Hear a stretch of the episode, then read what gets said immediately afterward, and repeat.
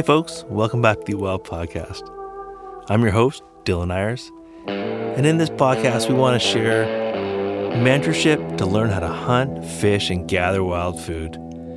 Our goal is to reduce barriers and create an inclusive and welcoming community for all folks who want to learn how to eat wild.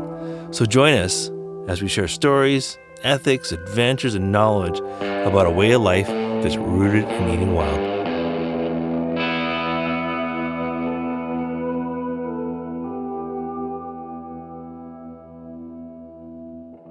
Hey, folks, it's Dylan here. Welcome to the Eat Wild Podcast. In this next podcast, we're talking about first aid for hunters and first aid in the wilderness setting on adventures. And I've asked my friend Cam Fenton to join us. Now, I know Cam because he is. Um, he's part of the Packraft community, and he's uh, he's one of the very few Packraft instructors here in, in BC. And uh, we actually partnered on a Eat Wild uh, Ascent guide packrafting course. And uh, a friend of ours, Sam Waddington, he uh, he owns Sam Waddington Outdoors in the Valley, and they sell pack rafts. And they also they're also involved in ascent uh, guiding service for wilderness um, outdoor stuff. And uh, and Cam's one of the main main instructors for that program, and he specializes in packraft um, instruction and keeping people safe on the water and helping them build the the skills and, and confidence to go out on the water and enjoy packrafting so anyways we, we got together we did this this packrafting course and um, got got a bunch of fo- folks on the water and uh, hopefully they'll be more prepared and safe for, for their hunting adventures in the future with packrafts but through that um, hanging out with cam and getting to know him a little bit and some of the conversations we had specifically around you know reducing the potential for you know accidents along the on the water and, and preparing for you know first aid related responses. In that context we, we talked a lot about hunting as well. And uh, and re- you know reducing risks and being prepared and and developing a you know a, a a kit for a first aid kit for for hunters and what that can look like. And I thought we'd bring that conversation to the Eat Wild community. So, anyways, Cam Cam's come on here and he's going to ch- hang out with us and talk a little bit about his background and perspectives on first aid in particular uh, for for hunting. So it's going to be a good one here. Um, I want to make sure you guys know that um, you can get a discount with. Uh, uh, West Coast Kitchen Canada on your adventure food. If you need uh, dehydrated food for the backcountry, go to West Coast Kitchen Canada and use the Eat Wild code to access uh, a discount on their product. And um, yeah, you'll feel you'll feel nur- nourished on your next adventure. And uh, also, we're, we're getting lots of support again from our friends at uh, Seek Outside. Uh, we've got some upcoming adventures here. We're doing another wilderness packraft adventure for uh, elk this year, and we'll be using their their tents to keep us dry and warm. Uh, we're taking the eight man teepee tent on the river and firing up the stove to um, yeah keep us toasty at night and have a place to hang out. Um, yeah. Anyways, uh, always uh, always rely on their tents to um, yeah take care of me in the backcountry. Right on, and you can use the Eat Wild discount discount code to access uh, a break on their stuff, and it's Eat Wild. And um, yeah, hope you check them out. All right, let's get into this one.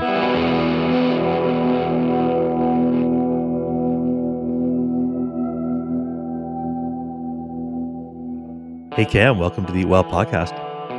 Thanks for having me. This is going to be fun. So um, we we got to know each other um, through well, we did a pack rafting course together. We got hooked up by our friend in common, uh, Sam, and uh, Sam was hoping that we could work out trying to figure out how to do a uh, uh, pack rafting course for for hunters and um, and put us in touch and and of course um, you have a background in in pack rafting and pack raft instruction, and, and you're just actually back from a pack rafting instruction course of some kind or, or, or certification. I understand. What, what, was that all about? Yeah, I was down in Colorado. Um, the American Canoe Association uh, has created a kind of pack raft instructor certification. Um, so it's the first of that kind that's existed. Uh, so I was down there for a week uh, with a bunch of other kind of pack raft individuals. Uh, yeah, spending much time on the water, uh, dialing things in, and um, yeah, just getting kind of certified to to do the teaching side of things. So, so we had a ton of fun on that, and actually, it was an opportunity for us to work together. And and uh, and it actually turns out in your, I guess I, was going to say in your professional life, which is probably all of this wrapped in one, but you're also a paramedic and uh, and a wilderness first aid instructor. And so that's actually what I want to talk to you about today. So we, we could probably talk about pack rafting all day and pack rafting safety. Maybe we'll just pause that conversation. Well, I just wanted to create that link as how you got here. But what I wanted to, why I brought you on and what I'm excited to talk about is, um, is first aid for hunters. And I think it's something we actually don't talk about enough, um, especially in the hunting community. We spend a lot of time talking about gear. We talk about like where and how to go hunting, but we really don't talk about that sort of how to stay safe and how to be prepared. So I brought you on, Cam, because I think you're the right guy to talk about wilderness safety, first aid preparation, and reasonable ex- expectations for what to bring with you and what type of training to have along the way. But maybe for our listeners, you could provide a little bit of background on, on your sort of professional realm working within first aid instruction and training, and a little bit of background on your you know wilderness sort of background because I think that's an interesting part of this conversation as well. Yeah, for sure. Um, so yeah, I work uh, as a paramedic with BC Ambulance Service, uh, and I teach wilderness first aid courses uh, with a company called Coast Wilderness Medical Training. Um, and I've done a lot of sort of both adventuring on my own, um, especially pack rafting. So a lot of the carrying the boats into the middle of nowhere. Kind of usually my thing is searching out remote backcountry whitewater. So um, getting into dangerous, cold, wet things in the middle of nowhere. Um, but I've also got kind of a range of experience doing all kinds of trips from, you know, big kayak expeditions up in the Arctic to ski touring, you know, all over BC. Um, and I've done some of it professionally. I've been a sea kayaking guide. I've done avalanche instruction. Um, I've got a, I'm an apprentice hiking guide with the ACMG. Um, so kind of a wide range of, of experience in the mountains. Um, and a lot of it always kind of circles back to I ended up in the kind of first aid and paramedic world because in the guiding side of things and the instructing side of things, I always found myself super interested when things went really wrong. Um, and so decided to pursue that a little bit more uh, as a career. Uh, and I really enjoy kind of thinking through it and thinking through like, what do we need to bring? What is the uh, activity that we're doing? What are the risks? And kind of thinking through also, what do we really need? I think there's often a lot of kind of uh, I think a lot of people just go and buy the adventure kit uh, off the shelf at MEC, throw it in their backpack, and then forget about it until they need it. Um, and uh, sometimes that is enough. Um, oftentimes it's not. Um, so yeah. Yeah, the second half of that, you you open it up and go, "What's this thing for?" And what's this thing for? I've been yeah, packing that around. Yeah. Oh, this wasn't as waterproof as the the container said it was. no, for sure. And I think that's kind of where I wanted to go with this conversation because we, along the way of like hanging out with you for a few days there uh, as we were putting together the pack rafting course and and and and working on the on or being on the river together, and just the conversation we were having around. I mean, when it comes to pack rafting and, and being prepared and, and looking at sort of reasonable expectations for disaster or, or or or, or I mean when things go badly and then how to respond to them and I and I think pack rafting is one one very um well it, it is quite inherently quite you know there's dangerous aspects of it given that you're on water and there's a spectrum of of, of experiences um, that you may have in a pack raft some of which is like you said like what you may seek out which is remote whitewater river with you know steep cold remote all of which high high risk factors whereas and then the other spectrum might be just paddling across a still lake.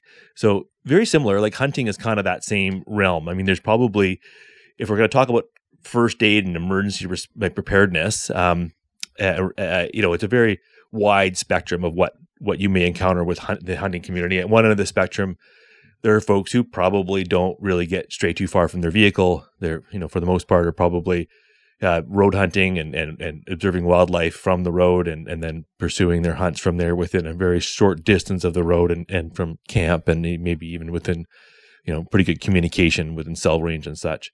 And then there's the other end of the spectrum where there's individuals who will bring ropes and and and and and be prepared to be hanging off the side of a cliff trying to reach down to a goat that they've shot. And and there's a you know so there's a very very wide spectrum. And where I kind of want to land this conversation is somewhere in the realm of like when a person will be you know leaving camp and intending to spend the day in wilderness by themselves in you know mountain terrain um, like on a hike in search of game uh, and then that's probably one the, the the low risk end of the spectrum to the farther end of the spectrum, which is maybe a a multi day backpack hunt into say like um, the coast mountains or the South Chilcotin or the you know just where there's mountain terrain, you're camping out overnight, and you're getting you know you're within a day's you know in about a day's walk back to your into a logging road and and out of cell service. So I'm um, kind of landing it in that realm of you know potential uh, scenarios that could go sideways, and then, then extending on to,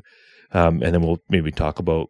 Well, first off, maybe I'll ask you like, no doubt you this sort of well maybe provide your thoughts on some potential scenarios that can go the first aid scenarios that would be common in that spectrum of hunting like hunting activity yeah i mean i think the i think the big one is that you know we within all kind of wilderness activities we see a lot more of the like low acuity um, so the bumps sprains things like that of just like moving in mountain terrain. And i think particularly um, with like the mountain hunting things like that you're talking about is a lot of like off trail travel. Uh, so you've got a lot of risk just around rolling ankles slips and falls those kind of things that are not necessarily like trip ending. Um, but you still want to be able to provide relief and treatment, particularly if they're not going to be trip ending. I think one of the other big ones, um, particularly around anywhere in BC, and I think particularly if you're doing an activity in the fall, uh, is just being conscientious of temperature management. I think the main thing that causes um, loss of life around here is is hypothermia. People don't tend to starve to death. People don't tend to um, you know, die of thirst around here, it tends to be hypothermia and exposure. That's the big, big risk and the big thing that kind of takes a minor situation and makes it significantly worse. Um, and then I think the other thing that's probably more unique to hunting is the introduction of, you know, a lot more uh, use of like particularly like the knives when you're processing the animal is I think there's a lot more risk when you're into there. Whereas I think most people who are going out hiking or backpacking the knife is in their backpack or the Leatherman's on their belt. And maybe it comes out when they like slice cheese for a snack at lunch, um, but it's not really a tool that they're they're using regularly um, or that's kind of a part of the activity quite as much. And so I think you introduce some some different uh, risk with that. Um, yeah, in this situation. Totally, and I, I think uh, and on and just reflecting on all. So we talked about uh, bumps, bruises, and sprains. And I think the one thing that puts hunters in this weird situation is that, for one thing, they, they there there's the when we're packing heavy loads, and, and that's when you maybe when you've had an animal down, and then and now you've got this sort of increased pressure on yourself to move this animal efficiently uh, across broken terrain or steep terrain, and and you're probably not necessarily trained, haven't been training with 100 pounds of weight on your back, and now you're pushing yourself to try and get it out ahead of the heat and bugs and all the things that are happening. So I think there's this increased pressure um, that hunters may find themselves in to move heavy loads, um, which can lead to probably more uh, more potential for free, for sprains uh, um, and and bumps and bruises. And I think the other one that's like when you know hunting, it just kind of pushes you. I know that a lot of you know a lot of sports. I shouldn't you know I know that mountaineering and such, you know, people push themselves into ridiculous positions, but the um of exposure, and I think it's similarly it's the same with hunting because there's um you know part of the pursuit is just being able to hang in there long enough till an animal sort of presents itself and it's kind of the secret to hunting is like how long can you just like hang out in this valley until a deer walks across that basin? And a lot of time is just sort of waiting out the rainstorms and the windstorms and the fog or uh, to that point. But with that comes you know getting wet and trying to manage staying dry. And then if you do get wet now you're wet and exposed in a storm. And and then how do you manage the potential for hypothermia? So i think hunters really do can get themselves in pickles because of the and yeah, because of that's kind of how you hunt, and and I think there's a lot of you know a lot of pressure, maybe even through social media and other representations of hunting, where it's all about how tough can you be, how how hard can you push yourself to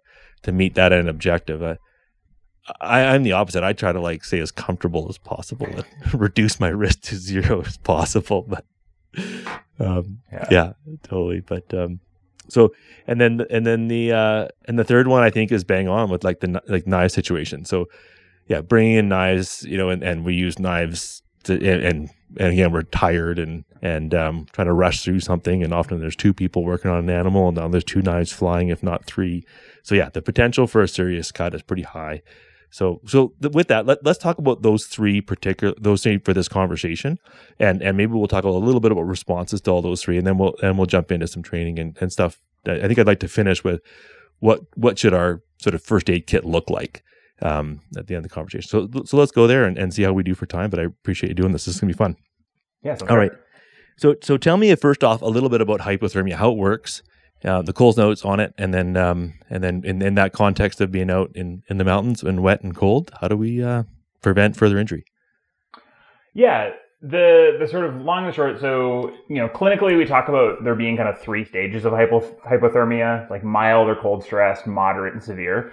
Um, it's always funny when you train people in these in the wilderness because it's trained around like, oh, your body hits this temperature and it's moderate, it hits this temperature and it's severe. Um, but knowing the core body temperature of someone of someone requires uh, carrying a rectal thermometer, which I don't think anyone's going to do uh, in the wilderness. Um, and if you are with your partners, you got to have a pretty pretty strong relationship there.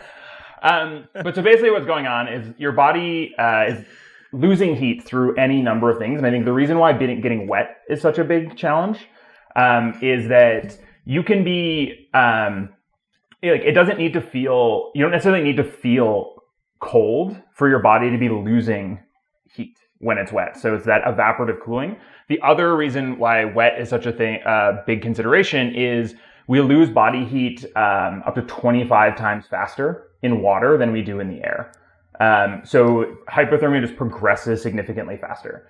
Um, and so as we go through it, as the body loses temperature uh, and goes down, essentially um, it just starts to slow down uh, the simple version of it is it slows down kind of basic life processes. And the colder we get, the less our body can thermoregulate.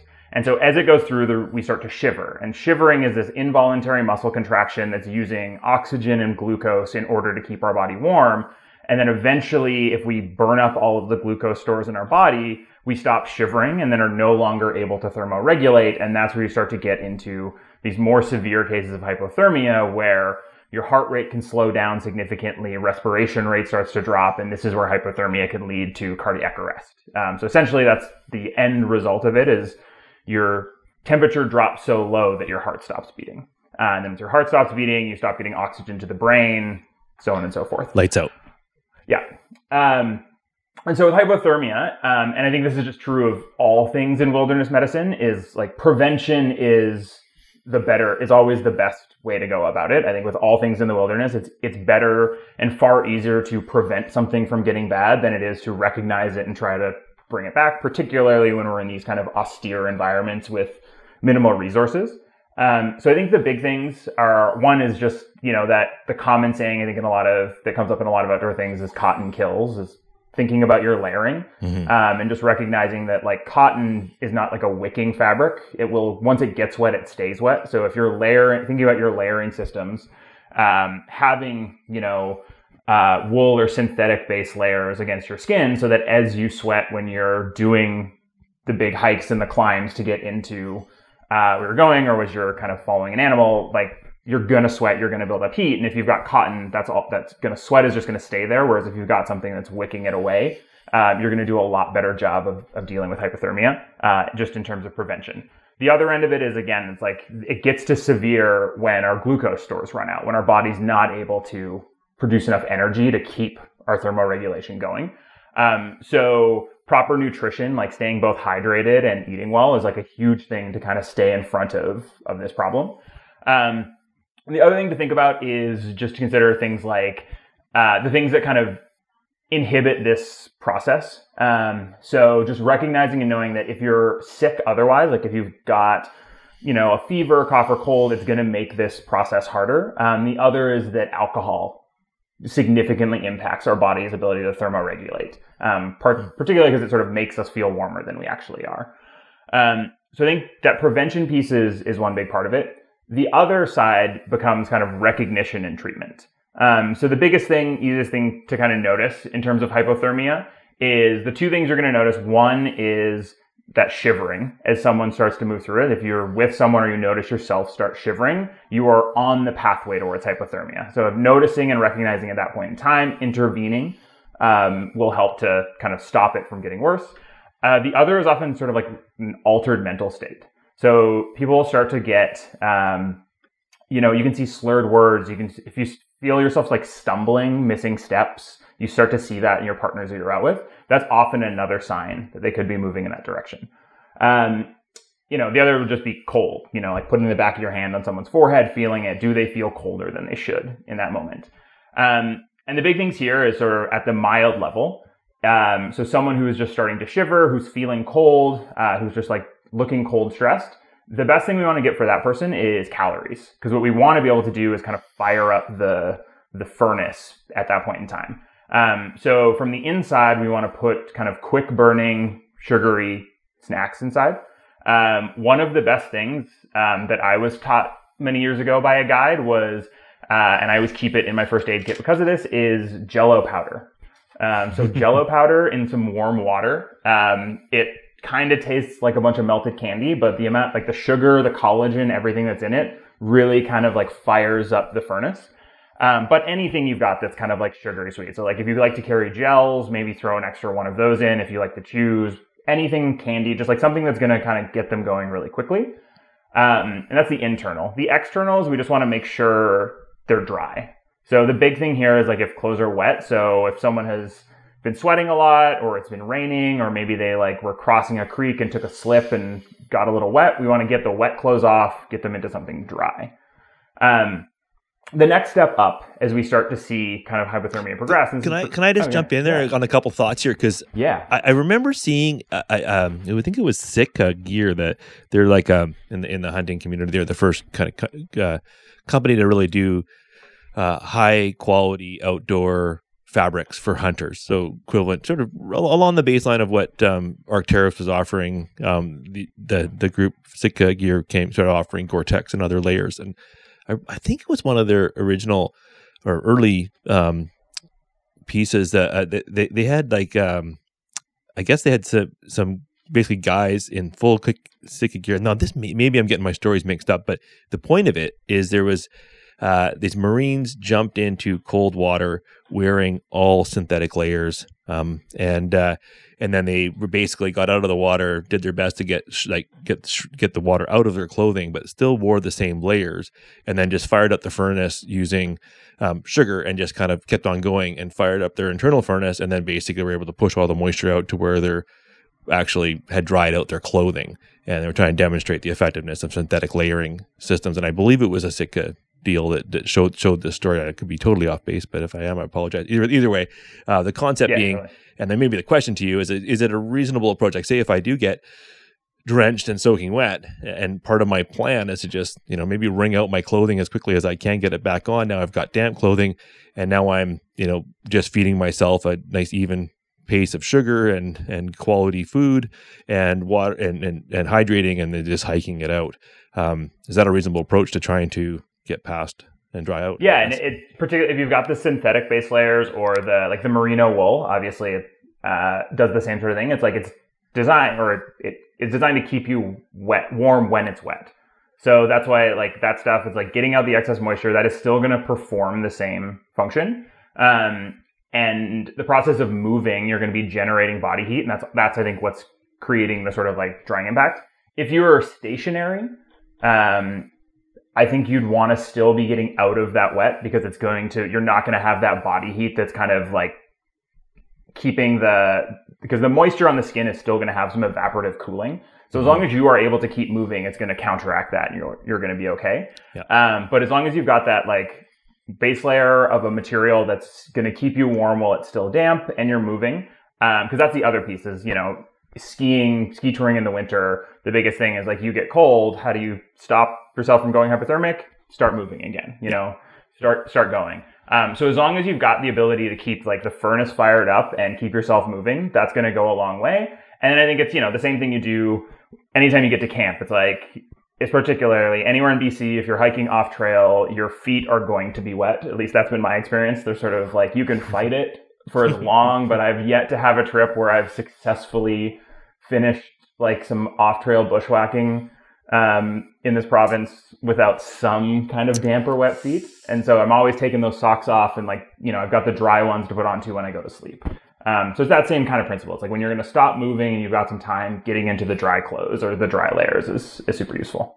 Right on. Okay. So now, now, so just to reinforce that. So if you if you can keep moving, you can probably dry out with layers. But if you're stopping and you're wet, you got to get out of those wet clothes to prevent um, getting um, yeah, any any potential onset of hypothermia or just getting cold. The other thing that I do in in preparation or in prevention is I pack a little tarp with me and a little a little sil tarp. It's a one pound uh, tarp. And every time I see the clouds start building up and I can feel the wind coming in, I know it's going to rain on me for a bit.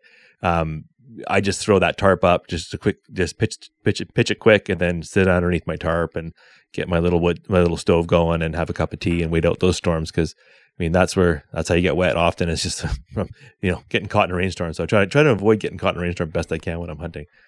Yeah, exactly. Yeah, that prevention is a great thing to do. Um, and then that tarp actually like kind of feeds into uh, one of the things that is critical if someone's starting to move into a more severe state of hypothermia because um, once someone when someone goes out of that kind of they can move around they're thermoregulating and they just need some energy and kind of to get moving again um, that's where we start to see uh, like the mental the mental status change and that's where things can get dangerous because they can be tripping and falling. You're you're sort of on that cascade downwards towards it getting pretty bad.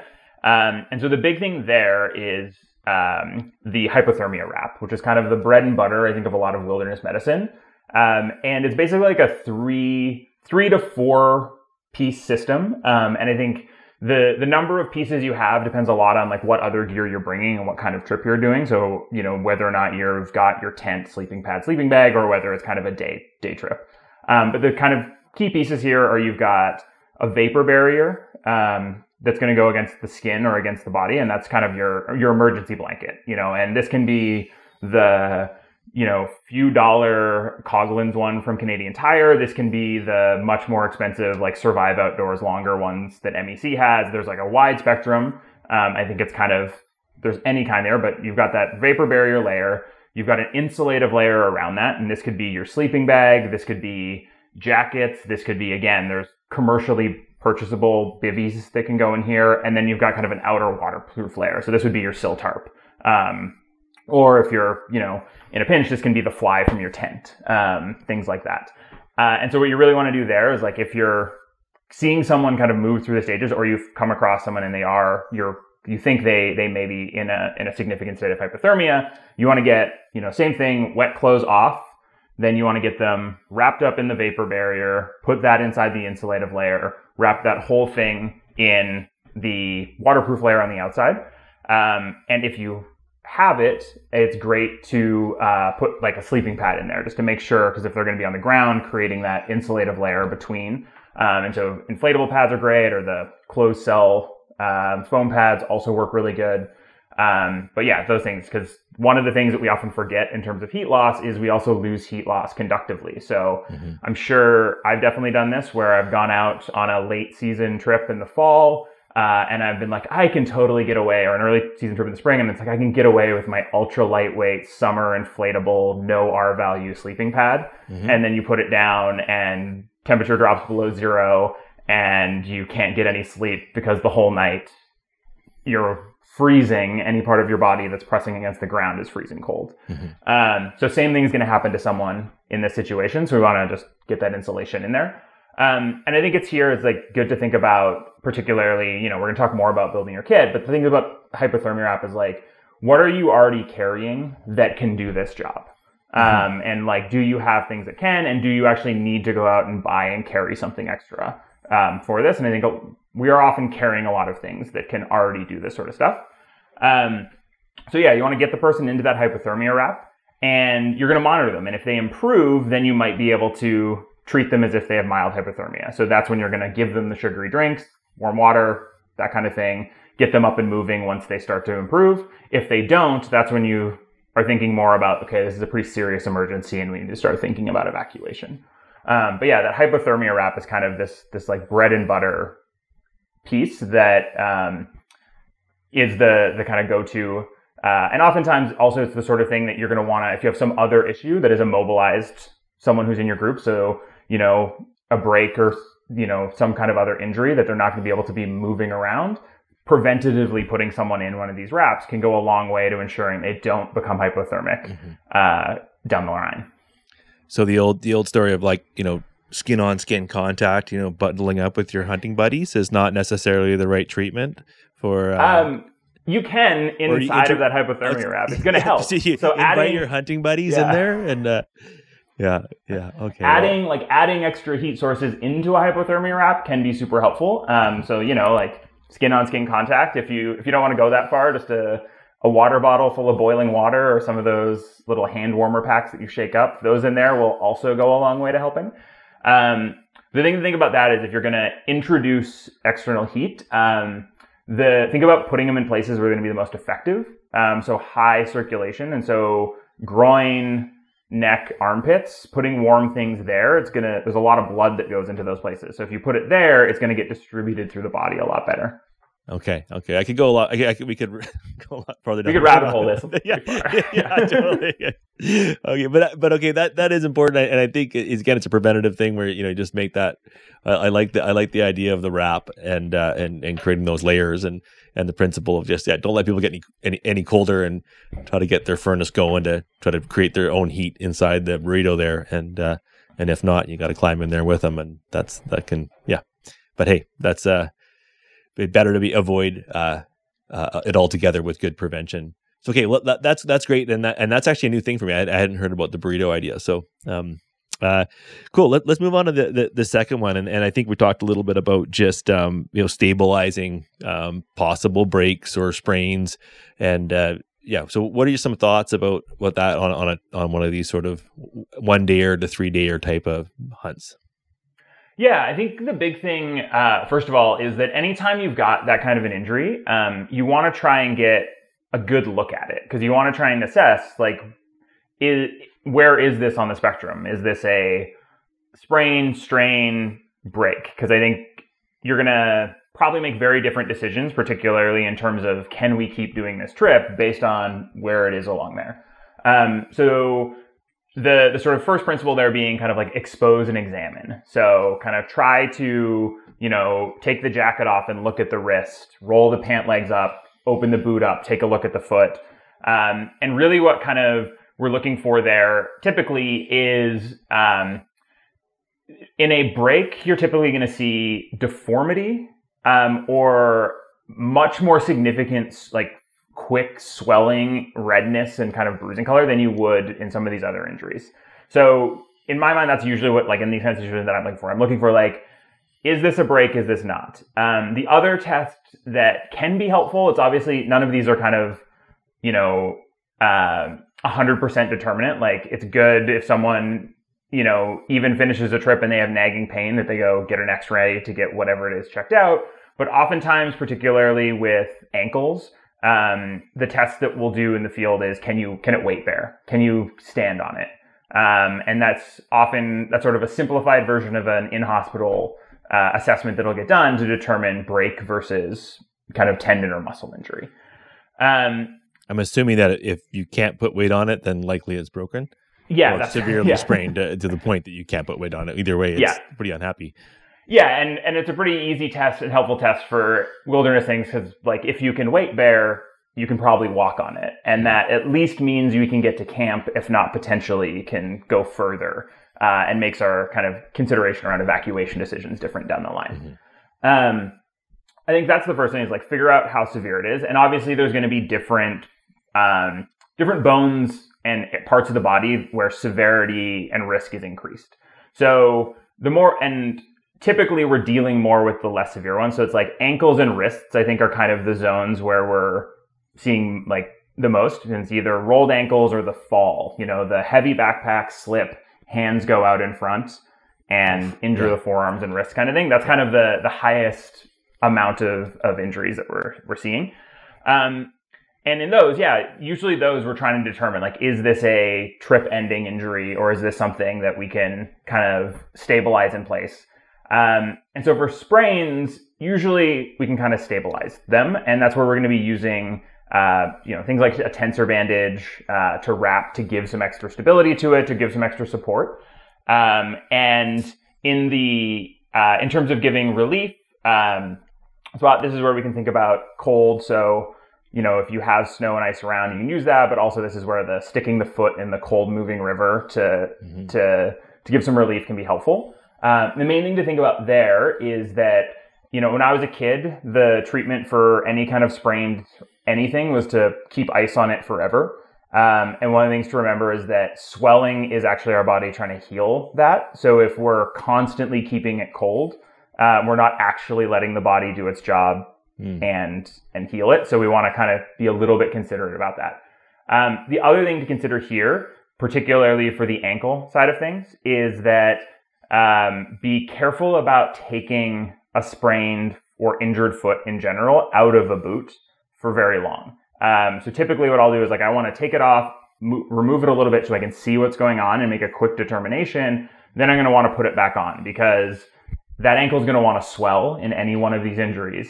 And it's I've had situations, and it's you know really common with ski boots, but I think like any kind of bigger boot, this can be a problem with. You take it off, you know, you have the foot out because it's more comfortable, and then you're like, okay, like, do you feel like you can walk again? And they're like, yeah, and then you're like, all right, let's get that boot back on, and you're like, oh no, like ankle's the size of a grapefruit, boot's not going back on, and so now you've got an exposed foot, and maybe you're not at camp, and you have, you know, however many kilometers, and you're like, okay, now I have a new problem to solve.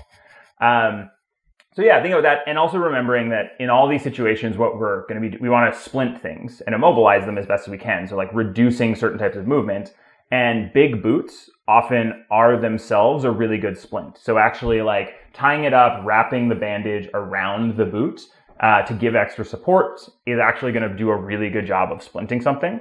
Um, and this is then also for these where uh, the having the the trekking pole can be helpful. So it's a quick and easy crutch going in, um, and also to, in terms of that prevention side of things, the trekking pole I find really helps, particularly with heavy loads, of reducing the potential of rolled ankles and kind of wrist falls. Totally. I, um, the uh, the ski pole thing, I think it's worth you know. It, it's something I actually I think I was 40 when I started hiking with with ski poles 100 percent hunting with ski poles 100 percent of the time and like I don't know what I was thinking for the past like for the previous 20 something years of, of cruising around the mountains because I just I, I I just have a ski pole or two with me at all times when I'm hunting and and I can't think like just so many times it saved me from having a major spill and and certainly I just 100% rely on it and I insist on it within my hunting community of, of, folks who are hunting with me that if you're not carrying a ski pole you're taking a you're taking a risk you don't need to take care of. And uh, there's also you know we'll talk a little bit about you know things that can do multiple things. And a ski pole is is amazing because like not only does it make keep you from falling and busting your face up or wrists or whatever else um, it uh, you can shoot off of it which is you know it makes you a more ethical shooter because you can stabilize your shooting position really quickly and then the last piece is I mean, more and more tents incorporate your ski pole. So now you're saving a couple ounces of weight because you you might be pitching your tent with your ski pole as well. Um, and then, like you said, you can maybe use as part as your first aid. So how would you use a ski pole in your first aid kit? Yeah, I think like one of the big ones is um, they make great splints. So that's sort of the next stage within this is, you know, if you actually have a fracture or a break, um, we're in here, uh, what you're going to want to do is splint it. And so the, the basic principle of splinting is that we want to immobilize the joint above and all of the joints below any break. Um, so, you know, forearm, wrist, you're going to immobilize the elbow and immobilize the hand down. You're going to immobilize the knee down for like a lower leg break, that kind of thing. Um, so the ski poles are great because they are already rigid, they're extendable. Um, I you know, I, I like the Z pole ones because they're super lightweight, but in terms of first aid, the the ones that actually slide in collapsible and you can actually pull completely apart into two or 3 mm-hmm. pieces, yeah. um, I find are a lot more versatile because then you've actually got with one pole you have three rigid pieces. Um, that that alone can be enough to to splint a number of things.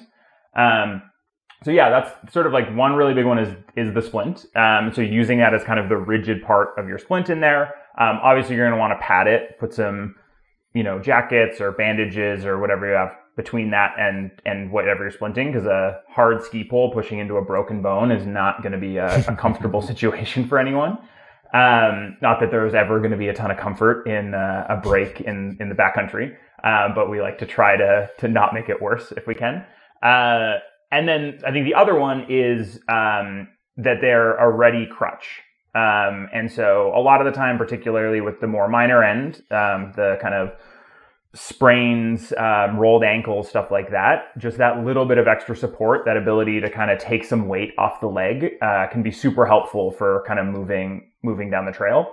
Um, on the one hand, and then what it also can allow you to do um, is that uh, is that if you say, for example, you're out with your partner and they hurt their foot and, and they need to go, what you might need to do in order to get to camp that night is take some of their weight. You might need to kind of take whatever some of whatever they're carrying into your pack and therefore you're increasing your weight and having that pull for yourself knowing that you've you know doubled the weight of your pack is going to make it much less likely that kind of you get you get hurt because um, you know within all things kind of i think this is a common thing that comes up in first aid and rescue and wilderness survival survival kind of conversations is always kind of thinking about the number one rule being don't make another victim um, so we always want to be thinking about things that if we are providing first aid or in, you know are in the kind of the the rescuer position within these, we also want to be thinking about not doing things that are going to mean there's two of us injured. Because if we're partner rolls their ankle, they're going out, we take all of their weight,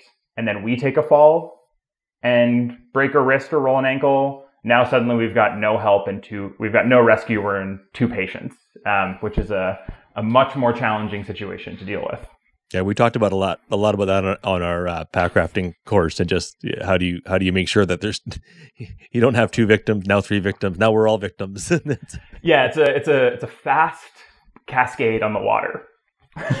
yeah, for sure, for sure. Okay, well that, that's pretty cool. Um, any other things in our kit that we're going to have available like on our in our hunting kit or back backcountry kit that would be helpful for stabilizing a break or a severe uh, sprain you think of any other tools we would have yeah so one thing um, obviously this is going to vary uh, pack to pack but most backpacks uh, particularly like bigger ones they have a little foam something foam and or metal that is providing the stability of the frame in the back there um, and uh, that can be a super useful for for a splint as well as for padding. Um, so uh, I know things like some of the more like lightweight, ultralight, like um, more Dyneema end packs. They typically have two metal uh, frame pieces that can come out of them. Mm-hmm. Um, and then a lot of their other ones will have about like a quarter inch thick foam pad in the back. Yeah. Um, so those are great. Uh, you can pull those out. Like they can even, you know, be a soft splint. So you can wrap that around a forearm um, and have that be your splint. You can wrap that around a forearm, reinforce it with the trekking pole, and then you've got a more rigid splint that's going on. Um, so those are super useful. Uh, I think also a lot of people will carry like a little folding um, or rolled up foam pad to sit on. Um, so there's those little closed cell ones. Those things also do a great job there. Um, within there. Uh, so same sort of thing there. And then I think at the if you wanted to add something to your kit in terms of splint building, the far end, that's where the SAM splint would come in. So SAM splints, uh, you can buy them in most outdoor stores. They come in a lot of the kind of like bigger multi-day first aid kits you can buy. But it's essentially like it's a moldable aluminum splint. Um, so they kind of usually come kind of folded up in a uh, in a little vacuum pack. You take it out, they unfold. They're usually anywhere from two to four feet, depending on the size of them. Um, and as you, if you camber them, so you kind of shape them into a bit of a U, they go from being these like flexible to nice rigid mm-hmm. pieces. Mm-hmm. Uh, and those are great within there. Um, I think the other thing to always remember is like your knife, if you're carrying like a little bush saw, like a silky saw, those are great tools. Um, if you need to go to like bigger particularly some of the potential bigger injuries like leg breaks. Um, oftentimes, not a lot of what we're physically carrying with us uh, is gonna gonna suffice in there. Um, but if we're surrounded by deadfall or we're we've got some trees around, we're potentially gonna be able to get in there and like find nice straight pieces of wood that we can then take the pointy bits off, round down, and use those. Uh, mm-hmm. Whether we're kind of making crutches, this is also where you could get into things for stretchers, stuff like that. Um, but remembering that some of those tools is not necessarily just like what we have, but what we have that we could make other things with um, that are super useful in there.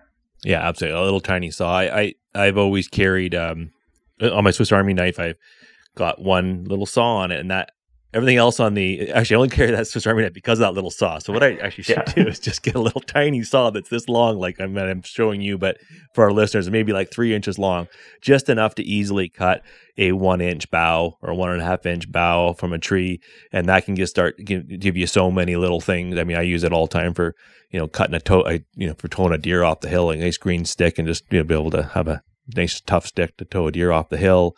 But yeah, like I said, to build um, your splints or, or a crutch or, or just firewood for a fire, three inches of saw will go a long way in, in helping you deal with these situations for sure.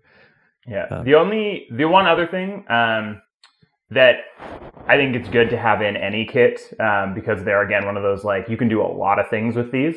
Uh, is ski straps. So those yeah. Or Titan straps that have some elasticity to them. Um, they're great for hundreds of things. You can use them to fix any number of things. Um, but particularly for splinting, um, they give you a good quick option that you've got that ability to put some tension in to hold something on. Um, I use those. So I've got that pad, I've got those ski straps that goes on the arm. The ski straps kind of go around the pole. That creates kind of a nice package right in there.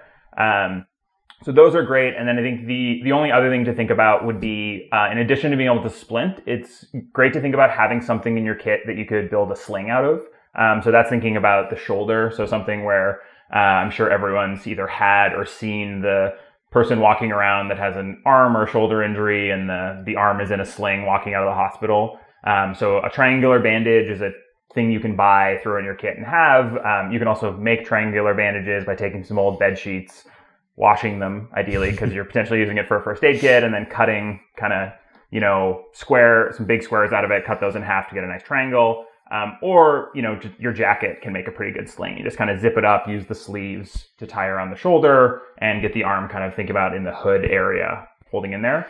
Um, that's a great one um, for immobilizing any arm injury, but in particular thinking about um, you know shoulder dislocation or a clavicle injury because we can't really splint that part of the body, and so that sling is really what's going to help stabilize that and give a lot of relief uh, yeah. and allow someone to to move around, kind of thing. Yeah, right on. Cool. Okay, that, that's that's fantastic. And um, the only thing I would add to or that's in my kit, I'll ask you about it. Is uh, I I usually bring electrician's tape with me, uh, a roll of it, and I, I just love it because it it's kind of a, a all-purpose tape to solve problems, whether it's gear problems and taping things back together. It's got lots of elasticity in it, um, and it seems to always hold its stick. I find that most of my my first aid tape just seems to lose its stick after a few seasons, and I don't necessarily replace my first aid equipment nearly enough. Um, what are your thoughts on on using say electrical electrician's tape in the in that application of sort of strapping stuff for um, yeah splints and whatnot? I think it's great because it's got that same elastic quality that the ski strap does. Um, and the other reason that elastic quality is really helpful uh, for any time you're kind of sealing up an injury is we got to assume that injury is going to swell.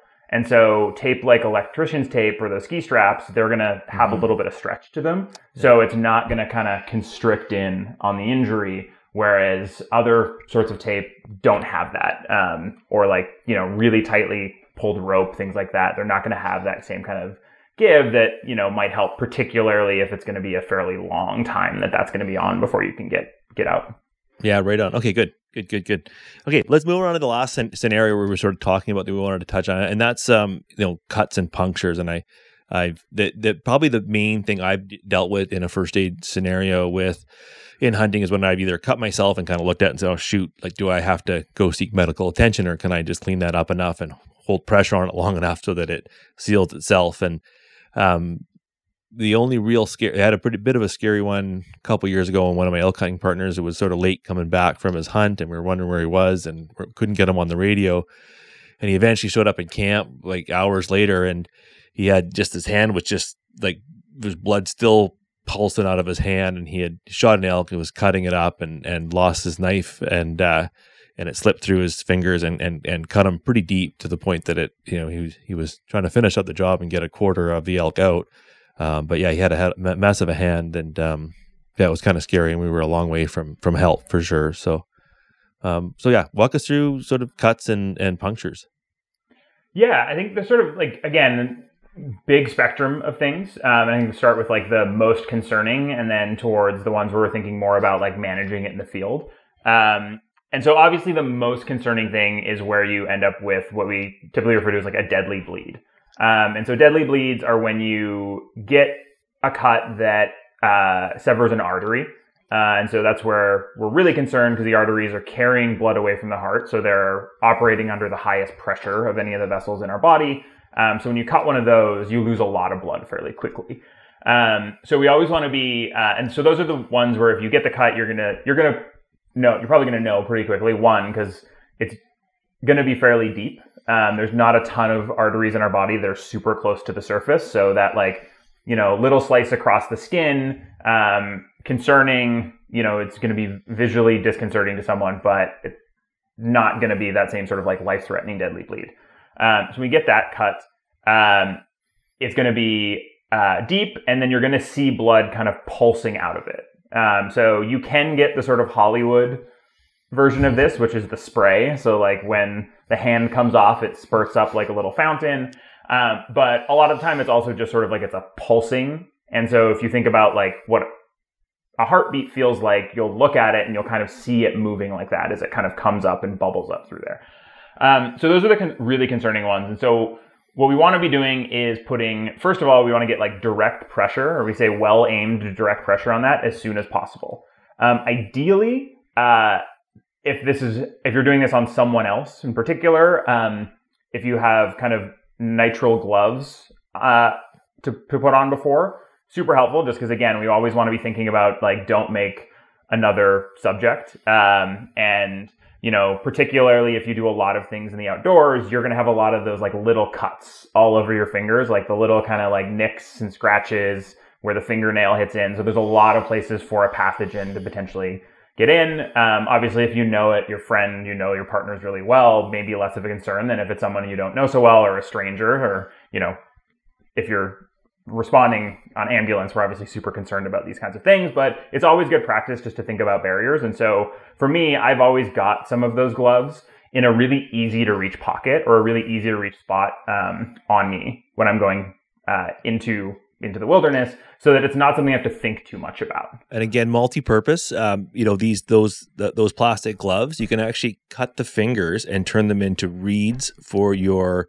uh, elk calls. So uh, this the the rubber rings is actually what you blow through on uh, on on ah. the uh, hoochie mama elk call. So again, I, I always have a couple sets with me when I'm elk, elk hunting. Uh, and again, a lot of people you put them on to clean animals, and probably good practice to again, yeah. like as you say, you're going to be diving in both hands into an animal uh, to prevent um, yeah potential pathogens from the animal or anything, and, and um, getting into your hands. Uh, why not put gloves on? I, I haven't been super good about doing that over my lifetime of hunting, but it's something I'm going to build into my practice. But certainly, I have some uh, uh, when I'm in the park as a park manager. I've always got you know a couple of. I've always have them ready at hand and in my truck, and uh, you know I've always got a, a few just right handy because if you ever come across an accident, the first thing you want to do is put on your gloves and see if you can help. Right? Yeah, totally. Um, so yeah, you want to get that on and then get that well aimed direct pressure. So uh, what that kind of looks like ideally is um, you know, you've got one hand on the wound, your other hand on top of it, and you are putting your the weight of your body behind that kind of thing. Um, or if you're able to say it's a wrist, you're like holding around it. So you really want to like it's it's a fair amount of pressure that you want to get on there. Um, once you've got that on with just hands, um, ideally, if you've got someone else with you or, or you've got it handy, that's when you next want to start introducing gauze into it. So um, I like to keep uh, a couple like bigger pieces um, for this kind of thing. Um, abdominal pads are kind of the biggest end of it, but like you know, there's there's a whole range of it. But you want to get that gauze on there as soon as possible because what that gauze is going to help do is it's going to help to promote clotting. So it's going to the blood's going to stick to it. It's going to create kind of a sticky thing in there. It's going to help to sort of hopefully promote a clot forming within there. Um, so you want to get one pad of gauze on, and you're looking to see does it slow down. And the fact that most bleeds are controlled by direct pressure. Like once you get that well aimed direct pressure, that gauze, that's going to control most bleeds. Um, and then as the gauze gets soaked, you can start adding more on top. The one thing we don't ever want to be doing is pulling gauze off. So it's like, you know, the mm. first piece goes on and gets soaked with blood. If you pull that off, any of the work that the body's done to clot in there um, gets undone. And so that's why we typically want to just add dressings on top of each other. Um, typically the way we teach it in wilderness first aid courses is you sort of go one piece of gauze, one good thick piece of gauze, that gets soaked, you put a second one over top. If that one gets soaked up, you're starting to think this is an uncontrolled bleed um, and it's pretty severe. And that's when you'd be thinking about moving to pressure points and tourniquets. Um, so pressure point is just thinking about like if you think about the you want to like take a minute think about the physiology of the person. So if you've cut an artery, the pressure point would be thinking about going above, trying to figure out where that artery is in the body and put like a couple fingers and really press down hard, and you're trying to like clamp off the flow above. Mm-hmm. Um, so it's sort of like if you have like a cut hose going up above it and trying a spot to kink kind of, the hose. Yeah, yeah, yeah, kink it obviously that can be quite tough, particularly in some parts of the body. Like on the wrist, that might be easier to do than say if someone has this going on in their leg and it's their femoral artery that's been clipped. Mm-hmm. Um, it's going to be pretty hard to get in there and kind of actually get in and, and do that. Um, so that's where tourniquets are a really good tool to think about. Um, hey, both now, before we go to yeah. tourniquets, I'm super interested about tourniquets, but I, like I, am thinking about I'm dealing with a severe bleed. It's pulsing blood out. I can't control the blood after putting a couple of gauzes on it at what point am I hitting my inReach SOS button um, in this conversation? I think it, the reality is, is like if you've had, if you're not able to control it with those two pieces of gauze, um, you've got a pretty serious situation because whether it's because um, you're going to have to do something intervention wise that's going to require evacuation. So putting a tourniquet on is sort of, you're going to need to get out at that point in time. Um, or you're starting to think about blood loss. You know, we've got between three and five liters of blood moving around in our body. And once you start losing one to two liters of that, you're going to start to see, you know, serious issues with, with shock. Um, so I think like any point in time, if you're getting there, that's, that's a pretty clear sign that you're going to probably start thinking about hitting that. But at the same time, controlling that bleed is should be the priority over hitting the inReach button. Um, so if you you know this is this is where it always comes down to sort of like group management. So if you've got enough people that someone can be off doing the 911 call or activating the inReach, awesome. But if it's like you and one other person, um, that's sort of like a you've got an immediately life threatening situation that needs to be controlled before kind of moving on. Um, and the one other thing I just sort of forgot to mention that we can also do before thinking about a tourniquet or thinking about this is if you can elevating the the cut above the level of the heart because um, that's just going to mean that you know, the blood flow is working against gravity to get up to there. So if the arm is above the head or above the heart, less blood is going to be able to go in there. So it may become easier for you to control that bleed um, and help that clot to form in there. Okay, right on. Yeah, I was just uh, reflecting on those those moments to call probably. So the, the one thing I would encourage everybody to do, and it's something that I mean, I think we're all progressing towards these this amazing technology of InReach or whatever device you have. But the the one I have again, I'm, I'm showing you on the screen is two inches, not even an inch and a half by an inch and a half, uh, and uh, you know I have it strapped to my chest, uh, right like within my. I can almost act, I can almost action it with my tongue. It's so close to my face, and I would expect that all my hunting partners basically have the same unit attached to their body, exposed, just so that yes, if we're you know at any point, it, it's, it's not a huge time, uh, not a huge deviation for whatever you're doing to hit your the button on your chest and and and, and send for help in, in those emergency situations because there's no there's no point on pack if it's in the top of your pack somewhere. It's you know as far as it's yeah it's it's just two, two step two or three steps away. It's a whole lot easier to have it right on your body. Yeah, and you know, there's there's a, there's a lot of sayings in uh, wilderness or just even like pre-hospital medicine that a lot of the time the best treatment someone needs is jet fuel or diesel. You know, they need to be put on a vehicle and get evacuated out of there. Um, kind of you know, theory. diesel therapy is a is a common term. Uh, that yeah. when we talk about it. Yeah, I've, got, I actually got a question for you kind of towards the end when we start talking about training, but we're kind of getting there, so we should try to move, move towards some of these concluding um, pieces that I'd like to get to. Uh, but let, us talk quickly just about sort of those more manageable cuts and and uh, what we should be doing and kind of what the threshold is for starting to worry about it versus just letting it kind of heal on its own and be a little uncomfortable. Yeah, and so the we often talk about, or the way the best way to think about it is sort of high risk and low risk wounds. Um, and so a high risk wound is going to be a like anything that we've had to uh, anything where we've had to control a deadly bleed. So anything where we've had an arterial cut and we've had to put multiple pieces of gauze and bandage it, or we've had to use a tourniquet. Because um, in those situations, there's a there's an internal problem that likely needs a surgical solution. So like a cut artery um, likely is something that is not necessarily going to heal that well without uh, getting some some advanced medical support. Um, and so ideally, that person needs to kind of go out to a hospital. Um, the other things that we think about when high risk wounds is one is like any sort of significant or severe burn. So a burn that is deeper than the first couple layers of skin. So anything where you get beyond sort of like just redness and blistering, where you start to have charred skin, things like that. Um, because in those ones, you're dealing with potential nerve damage, a lot of other things, infection risk, that kind of stuff is going on.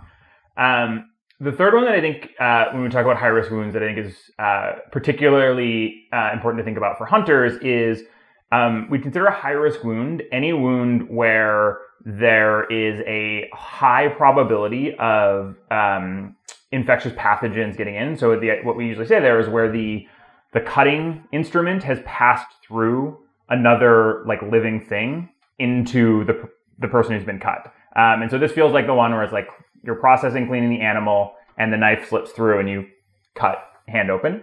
Um, and we're thinking there is like there's a lot of potential pathogens within the animal that have now been introduced into the bloodstream. Um, this doesn't necessarily mean like, oh crap, I did this. I need to stop what I'm doing, hit the inReach, leave this here and go. But it becomes something where we're like, okay, this is not something that I'm going to spend 10 more days out in the field before I go and potentially get it looked at um, because we're worried. Basically, there was like we're worried about infection developing, um, and that's kind of what leads us into low risk wounds and wound management is usually what we talk about. Uh, and so the goal with wound management is primarily to prevent uh, first prevent localized infection, and then if we have localized infection, prevent that from becoming systemic infection. Because uh, systemic infection is where we start to have severe problems, and again, it can lead us into sepsis and all kinds of other life-threatening things. Um, so first thing is that anytime we have those minor wounds, we want to clean them. Um, and the basic process here is you want to get a lot of sterile water. Um, so, you know, get the pot, boil the water off, or get your uh, your filter, filter a good couple liters, ready to go. Um, ideally, having something where you can put a little pressure behind the water.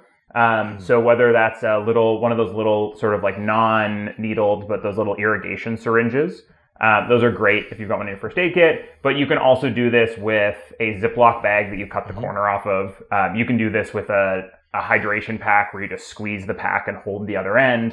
Um, and you just want to be able to get a little pressure because the first thing we're going to do is we're going to irrigate the wound and knock any dirt and mm. stuff out of it. So get any of that visible kind of stuff out. Um, then we're going to use tweezers uh, and pick out big big things. So you know if you've got like little sliver stuff like that, pick out those sticks. If you've got um, you know, when you were a kid and you fell on a bike or skateboarding and you got those like little sticks of rock stuck in, like that kind of thing coming out. Just want to pick out those big pieces. Um, and the third step is probably the, uh, it's going to be the most uncomfortable. And this is the one where you might want someone else to do this for you because it's pretty hard to do this on yourself and actually uh, go through all the way. Is where you're going to want some kind of scrubbing instrument and you're going to want to scrub out the wound to get those like little like any of the little bits of foreign matter out. Um, so a you know a toothbrush that you've cut kind of half the the bottom off is a great small thing to throw in the kit for this. Obviously, don't use the toothbrush you're actually brushing your teeth with, yeah. um, hopefully for obvious reasons, or um, the one that you clean your bike chain with. Um, yeah. But yeah, you're just gonna want to go in and kind of scrub it out. Once that's like really nice and clean, then you're just gonna want to kind of bandage the wound with clean, sterile gauze and dressings over top of that. Um, that's kind of your basic. One of the big things, and it, it took uh, till I was in my 30s to learn this, but one of the things is um, this is when you can also add in like an antibiotic ointment, so like a polysporin kind of thing. Big thing is uh, when I was a kid, it was always you'd rub the polysporin on the cut. Um, and the thing that I never learned was that most polysporin and these antibiotic creams are uh, an oil base, so they're like a petroleum jelly. And so if you rub that onto the wound itself, you actually lock, uh, you create sort of like a barrier over the wound and you trap anything inside of it and create a warm, wet environment, which is exactly what bacteria and infections want to grow. Um, so ideally, you want to put that kind of around the outside of the wound, put the bandage over top, and that's going to let the antibiotics go into the wound without creating that seal. Hmm. Um, you can do there. The the one thing you can consider at this point, which is typically um, if you've got a wound that kind of we've got tension lines in our body, and I'm, I'm sure like you've gotten cuts like this where if like you cut yourself on a certain spot, like especially like you see them like knuckles and things like that, um, the wound just doesn't want to close on its own. It just wants to kind of stay pulled open. I got like a really nasty one in my palm uh, a couple summers ago where I was trying to carve a spoon out on a bike packing trip, and I was using one of those like hook blades and went right into the meat of my palm, and it just wouldn't close. Um, so for those, we want to think about using um, butterfly. They're called like sometimes you can buy them. They're called butterfly strips or steri strips, but also just strips of tape work. And what you're going to do is basically use tape sutures. So kind of pulling the skin together, you just put pieces of tape across it in order to kind of hold that wound closed. Uh, and this is, you know, on those wounds that you might look at and be like, oh, you're probably going to need stitches. Um, these sutures are a lot less invasive thing we can do in the backcountry. You don't necessarily, you don't need any kind of special training. Uh, you don't need to cause uh, extreme pain to your friend by doing improvised backcountry surgery. You don't need to bust out the like sewing kit that you brought for your for your clothes or your tent and try to sew someone up with it. Uh, it works really well. And one one other thing you can add to your kit that's super helpful for this is there's something called tincture of benzoin or Friar's balsam that when you add it to skin, it um, makes skin really sticky.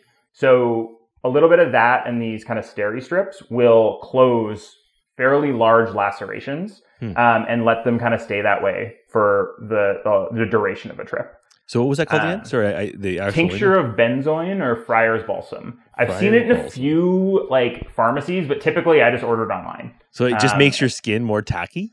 Yeah, it's like it. It. I'm not sure if it just kind of like I'm not sure if it obstructs the pores, so the like you don't sweat out and like the typical thing there, but it it it really like acts almost like you know the interaction between tape and skin with that on it is really this like solid bomber glue that holds on. Okay. Um, you can also, you know, some people will. I would suggest this is more for quite small because you don't you're introducing a lot of chemicals, but this is where super glue, skin glue, that kind of stuff can be helpful for kind of closing up some of those smaller cuts. Um, you just don't really want to be, you know, if you've got a big laceration, you don't want to be taking the like full tube of Gorilla Glue and dumping that all into your bloodstream because um, that might have a, a, bad outcome. The other reason for it is um, when that person goes to the hospital, if they are going to need to get stitches or staples, they're going to have to pull all that glue out before they do oh, it, and that's going to yeah. be a really, really bad time. Yeah, but I guess it's sort of like one of those things. It's like, well, either close it up and get out of the woods, or you know, yeah, yeah, yeah, for sure. Yeah, um, and then the last thing with this is like once you've got a wound managed and controlled, you really what you're just doing is like managing and uh, watching out for infection. Um, and so you know everyone's probably had a little cut on your hand that's gotten infected. You know what it feels like. It starts to get warm. There's redness. You can have a little bit of pain that's kind of like out of proportion to the size of the wound. Um, and ideally, we avoid this by changing the dressings pretty regularly. You know, trying to keep that wherever the wound is nice and dry and warm. Um, just things like that. If it does start to happen, um, best thing to do is sort of like take off the dressing. If you can, soak the soak the wound in um, sterile warm water. You know, clean it out again, and then just repeat the process and just trying to stay on top of it in front of it.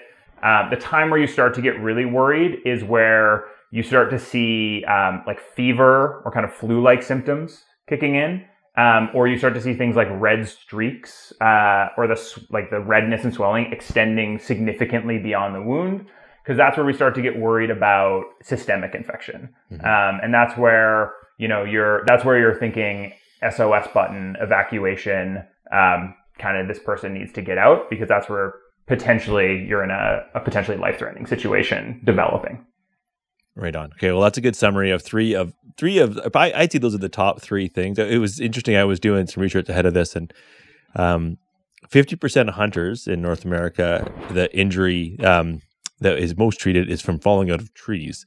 So fairly common for you know the most of Middle America. The way to hunt white-tailed deer is to sit in sit in a tree stand up in the air, and uh, well, 10, 15 feet up uh, off the forest floor, and I guess uh, falling asleep and other things, getting in and out of it, and people have tumbles. So um, not something that we deal with too much here in Western, you know, in, in, in Western British Columbia, particularly, or, and in, in most of our mountain hunting. We're very lucky that we can have a diversity of ways to hunt, but it typically puts us into probably more of that um, hiking related injuries, and like we've talked about on so far on this on this episode.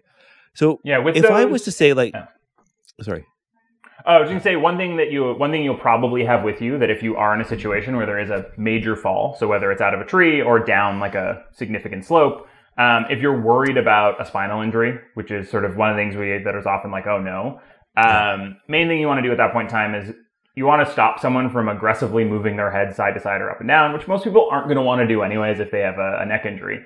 Um, but the quick and easy thing you can do to, to stabilize that is um, if you have your puffy jacket or just something with some like loft to it, Okay. uh, zip it up, fold the hood in, roll it up so you've got the sleeves sticking out, put the kind of bulky part in the front of the neck, sleeves go around, and then tie the sleeves around the front below the bulky part there, and you've got effectively something that is essentially the same as a uh, soft collar, um, which you know people will um, ski patrols will spend hundreds of dollars on them, and that that will that's enough because it's going to remind the person not to move their head around, and that's going to be a really useful way just to stabilize that injury.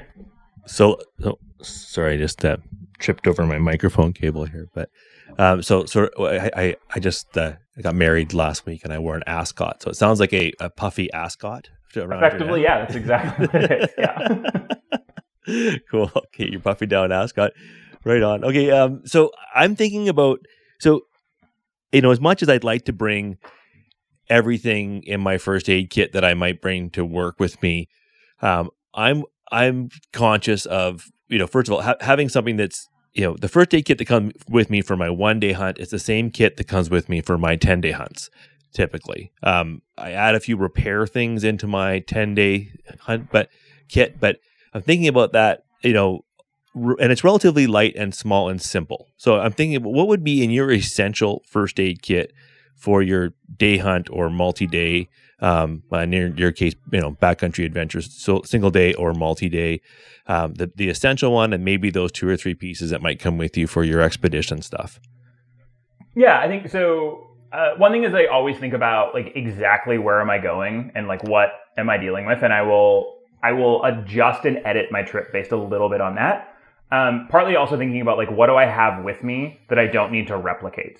Um, so you know, thinking about like um, if I'm skiing and I've got poles, skis, things like that, I'm probably gonna bring I might only bring one SAM Splint versus something where I don't have that kind of stuff. Um, but I think the kind of the core things always is I've always got some accumulation of things that can create a hypothermia wrap. Um, so I've always got that with me, um, and that might be things I'm taking anyway. So that might be my shelter, sleeping bag, sleeping pad, and I'm like, great, that's covered. Um, or it might be emergency blanket, thermal bivy, you know, sil tarp because I'm out ski touring for a day, things like that, and I'm I'm not carrying with me. So I've always got those things. Um, I've always got a little bit of extra food, and typically thinking about those like high calorie, quick to digest snacks. So Jell-O. I've got a mix of gels, bars, Jello powder, that kind of stuff. Um, that's sort of the quick quick response things. Um, I've got something to make a splint out of.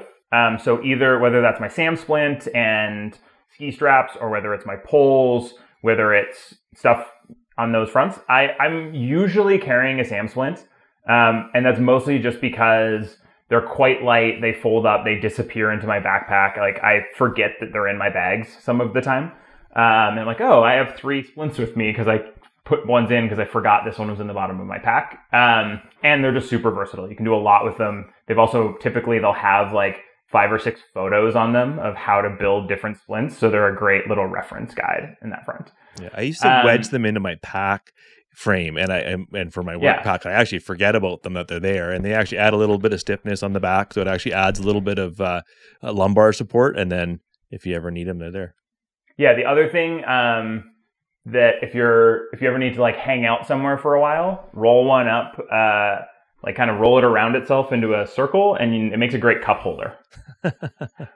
So if you're on an, like an off camber slope, you can get a nice little cup holder while you're waiting. um, so yeah, I've always got something to do a splint with. Um, then I'll typically have like two two packages. One which is my like hemorrhage control. So that's going to be a couple big pieces of gauze, my gloves, um, maybe like sometimes I will carry a commercial tourniquet. Sometimes I will just make sure I've got some triangular bandages in it so I can improvise something.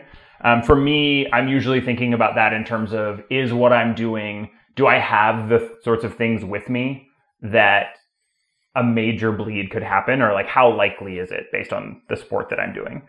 Um, and then I'll have another little package that's my wound care. So that's just going to be my like bandage, bandages, wraps, that kind of stuff. Um, in there, and then uh, I will have uh, a med kit, uh, which is mostly it's all over the counter medication. So it's your kind of pretty standard, you know, ibuprofen, Tylenol, aspirin, Benadryl, that kind of stuff. Um, you know, if I'm out with a group um, where I know people have some kind of medical issue, we'll definitely have a conversation beforehand to make sure we have they have the medication they need, and if we should be carrying something extra just in case.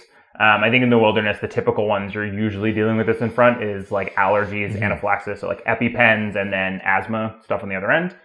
Um, and then other big things is like I will carry it's like uh, aqua, like I'll have a big thing of Aquatabs or water treatment because a lot of these things, you know, wound care, burn care, you just need a lot of clean water fairly quickly.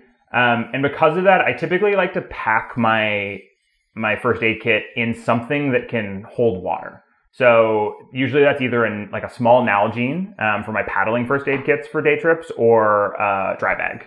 Because uh, in you know in the situation where someone gets a burn or I need to do some wound care, if I can just take that five liter dry bag, scoop up the water, and then throw a handful of Aquatabs into it, let it sit. That's just going to be way easier than trying to you know hand filter as much water as I'm going to need to handle it there. Um, I'm sure there's things I take for different, like, you know, I'm, all, I'm often trying things out. I'm putting things in. I kind of treat it like, I feel like there's like a thing that, uh, got popular a few years ago of like, you're supposed to, you know, check your closet every few months. And like, if there's something you haven't worn, you give it away. I kind of treat my first aid kit like that. It's like, I put stuff in it and it's like, if there's something that I'm not using, I'll be like, is this something that I'm carrying because, um, there's actually a possibility, you know, that kind of like low, like low possibility but high risk event that could happen and I need it, or is this something that I can take out and I'll kind of like go through it, or I'll ask myself the question is like, is there something else I'm carrying that can do this job? Um, I've also got like the in my kit, I kind of I, I, don't know if I call it maintenance stuff, but stuff that seems to get used fairly frequently, like the Aquatabs. Yeah. Uh, the the the my my my gloves, my plastic gloves, or or and uh, um, and then, you know, aspirin, maybe I usually probably keep a separate stash of, of drugs that I would use for just my day to day inflammation management um, of my knees or whatever. But um, there's those things, the band aids, uh, like, you know, my tape that kind of gets used for multi purposes. So, but then there's the stuff like, like the SAM splint, the triangle bandage. Those are the things that kind of stay in one kit that I try not to try to always have there, that emergency blanket. Um, those are my, you know, my that sort of stay in that one bag, and so yeah, always checking in on that maintenance kit to see what I pulled out of there and used. Yeah, I usually kind of keep that even not in my first aid kit. I've usually got like another one that's sort of much more easy to access. That's kind of got that stuff in it. Um, but yeah, that's the stuff that's going to be the most used. It's also the stuff that you know if you go out with people regularly and they know you have it, um, starts to get loaned out a lot. Uh, I feel like there's a lot, you know. Um, where that stuff kind of happens. Um, and yeah, and then I'll, you know, like other things that sort of very much I start to add and take things away seasonally or by activity. So winter, I might throw some heat packs in it. Or like winter, I might be much more likely to carry like a stove on a day trip because I'm concerned about that and it's thinking about it as a first aid supply.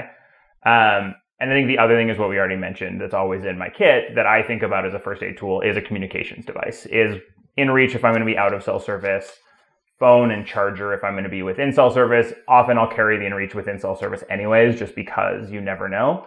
Um, but yeah, the the communication device and the extra battery pack for it feels like it's like the the big one. Just thinking about you know that really that unlikely but really bad situation. At the end of the day, like I can have all the first aid supplies in the world, but what that person really needs at that moment is a fast ride.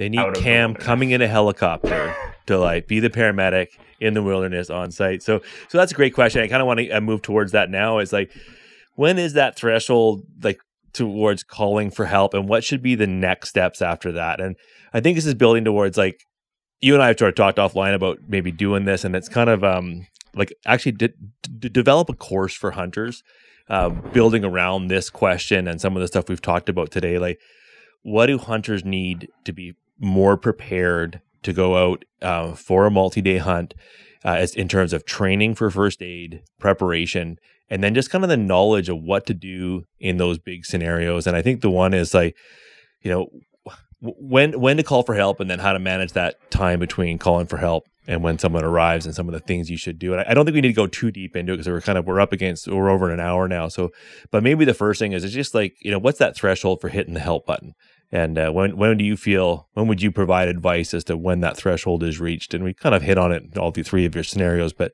maybe for review or for or for comment, anyways.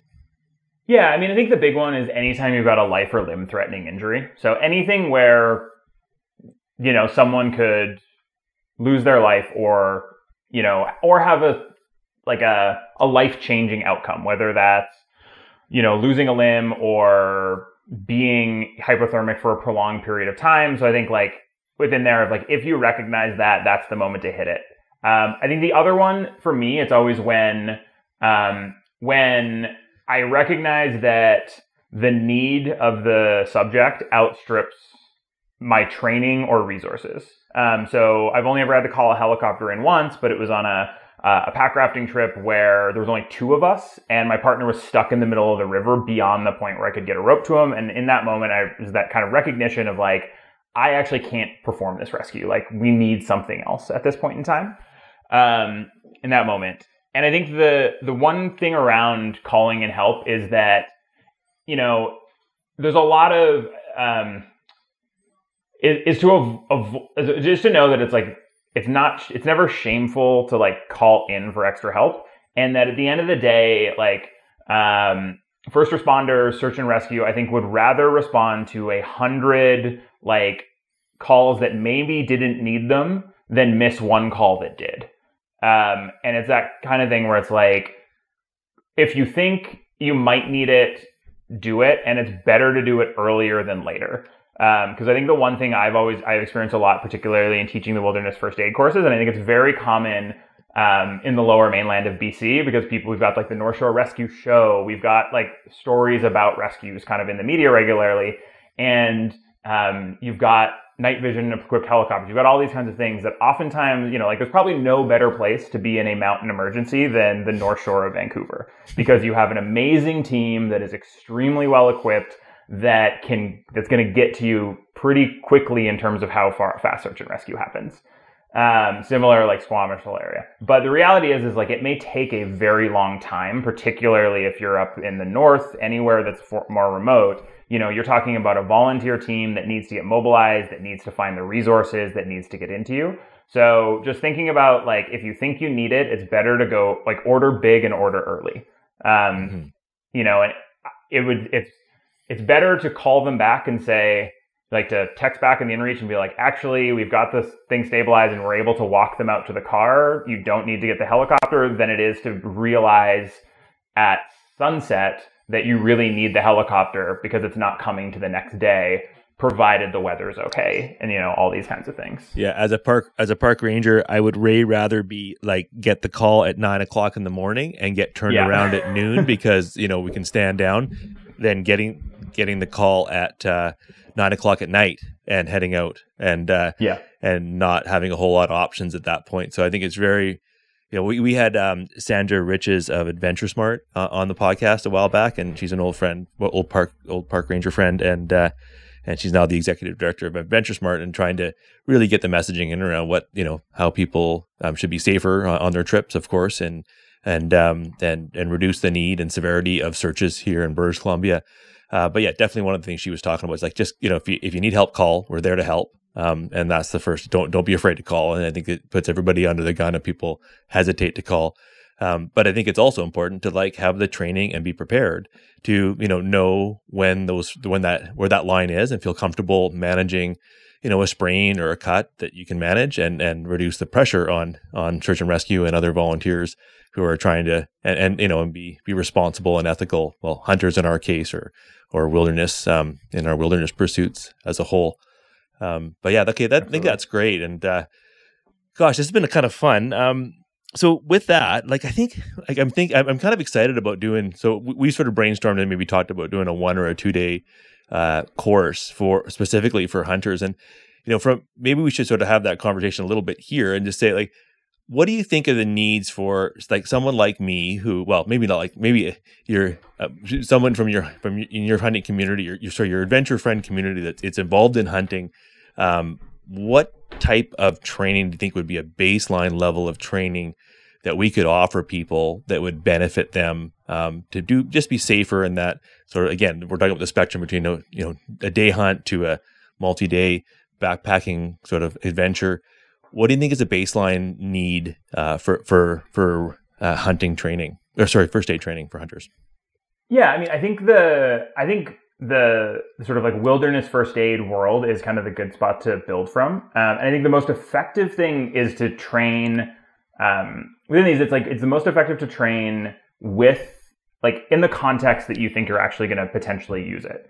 Um, so it's it's not a it's never a bad thing to go and get a basic first aid course but if you're training, if you're like thinking about the time you're going to use this is going to be on a multi-day hunt, then sitting in a classroom, um, you know, with a well-equipped, like massive first aid kit that you can go to for everything, and you're, you know, never, never, you know, colder than 15 degrees and never warmer than 20 degrees.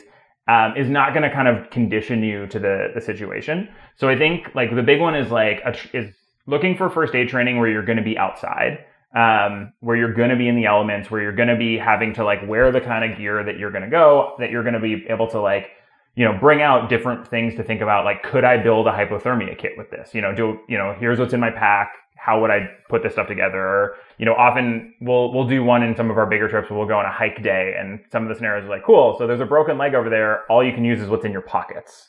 Um, and sort of so like training like that and also like challenging yourself to think through and like looking at your kit and thinking about what all i could use it for um, but yeah really kind of getting out into into those environments um, and making it as real as you can within like reason of safety. So thinking about like you know rather than um, just doing hypo just practicing sort of with a hypothermia kit on a nice warm day you know, having someone go out in November and jump in a lake and then having to actually put them in and feel what it feels like to to get put into that kit. Um, one of my favorite things. Okay, we're not going to sell a lot of seats for this workshop if we're going to throw people in a lake. We got to sound a little bit more cozy than that. I'll jump in the lake.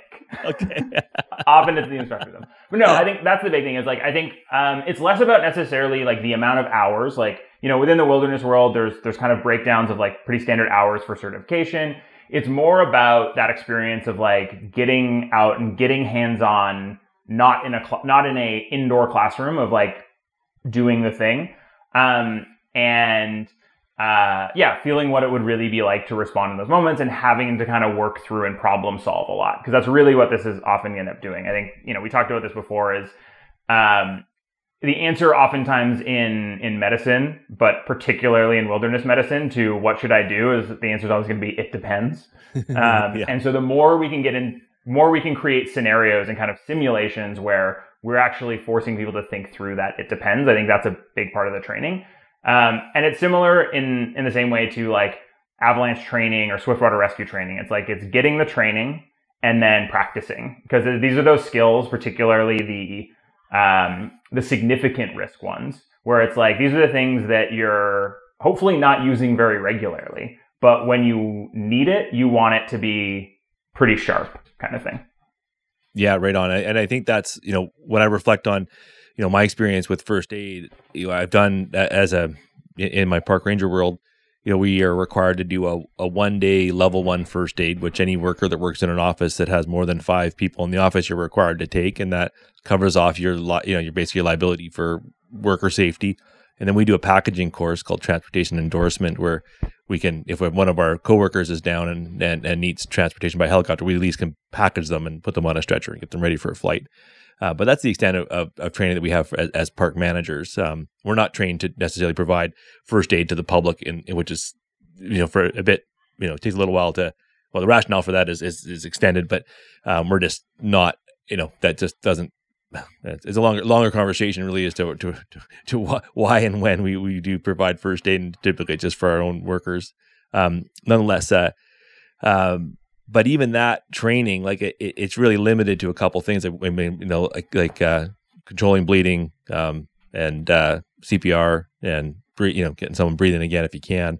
Uh, but it's pretty it's, it's limited and it certainly doesn't reflect on sort of the emergency scenarios that you you may have um, out in in wilderness. So it'd sure be fun to take you know those basics of you know wound care and stabilizing and um, incorporating sort of that wilderness element and kind of the one I think about the most and, and what I sort of share, you know, work with folks at our Hunter Field Skills workshop is just, you know, how to sit tight and stay warm. And uh, whether it's just sit tight and waiting out weather or sit tight and waiting for rescue and, you know, building building shelter with your with your stove and putting or sorry with your with your tarp and getting a fire going and getting as comfortable and staying as warm and comfortable as possible. And just that in itself i think if you know that's a skill that everybody should have when they're out there. And i think it's one that you know it takes a bit of practice to develop those skills and confidence to be able to whip up a shelter in a few minutes and uh, and then potentially build a fire. And then if you incorporate you know wound care into that as well i think we've got something really cool to offer people in terms of a of a, of a skill and and um, confidence builder for being in the backcountry so so let's do it let's make that one happen yeah absolutely that's great Cool. Cool. Okay. Well, I'm going to let you get back to your life here, but I have one question for you. I like to ask p- folks can you think of your most memorable meal in the backcountry when out on an adventure? Yeah, I think the one I'd have to go with was um, can't remember how many years ago this was, but um, I was out on a kayaking trip up the Kenai Peninsula or in the Kenai Fjords of, of in Alaska. Wow. Um, buddy and I paddling around and uh, landed uh, just like a massive coho salmon that was way bigger than two of us on a kayaking trip could eat um, in one night. And so we uh, set up camp that night and built a uh, shoreline smoker out of the footprint of his tent uh, and some driftwood. Oh. Um, and we like we we grilled and ate a whole bunch of it, but we had a whole side of it and we smoked it, uh, and it worked at least, you know, neither of us got food poisoning eating it for the next few days on the trip. Um, but that one just from the sheer kind of uh, MacGyver aspect um, of of doing that uh, on a beach in uh, in Alaska, you know, surrounded by that, and you know, obviously also both very stressed out about bears rolling at us at any given time in that moment. Um, that that one's got to be pretty far up there. Right on. That's a great answer. I, I love that question because you know, for one thing, it was great seeing your response. Like it did, didn't take you half a second for for it to pop into your head. I mean, it's always and it always revolves around some type of wild food, which is what Eat Wild's all about, and and adventuring in the wilderness. But uh, um, what I will do, I, I, really appreciate coming on, Cam, and, and uh, I'll, I'll I'm gonna send you a little gift. And I, I, our friends at West Coast Kitchen, they do uh, dehydrated food. I don't know if you've come across their stuff. It's I think yeah, it's a Valhalla yeah. stuff, but they do kind of like a whole food product in a bag. Then it's actually oh, quite awesome. it's actually quite nutritious and it actually builds up your energy as opposed to depleting it like some of the products that are freeze dried. Yeah. so um, they're they're a sponsor of the podcast, and so I'm I've hooked up a deal with them. So they'll um, they'll send you a package for coming on the Eat Wild podcast and get you and uh, just throw it in your bag for your next adventure and enjoy a enjoy a meal on us. And um, yeah, man, I really appreciate doing this and if you want to find Cam, are you on social media and are you comfortable sharing where you're at? Yeah, I'm uh, mostly Instagram at Cam Fenton 604. Cool. Cool. So you wanted to find Cam there if you want to say hello or ask him any questions.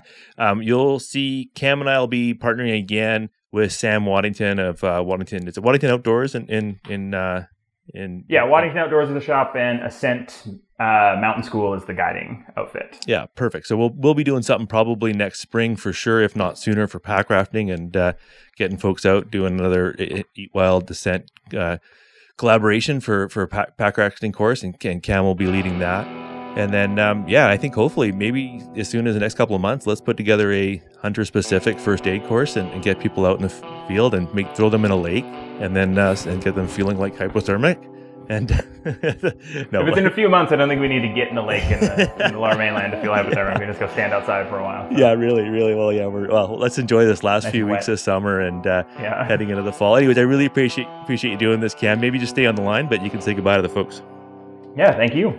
Right on, Cam.